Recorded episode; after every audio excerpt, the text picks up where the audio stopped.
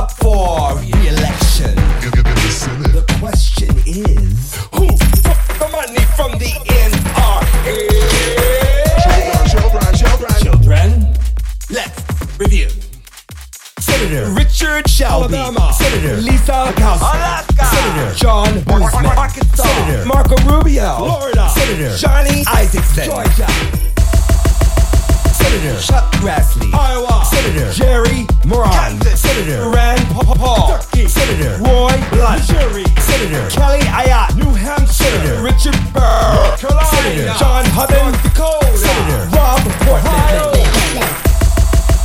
Senator James Lankford. Oklahoma. Tim Scott. South Carolina. John Thune. South Dakota. Senator. Mike Lee. Utah. Senator Ron Johnson. Wisconsin. Senator Pat Pennsylvania. Senator John Arizona. Puppets of the NRA. Puppets of the NRA. Vote them out. They're killing us.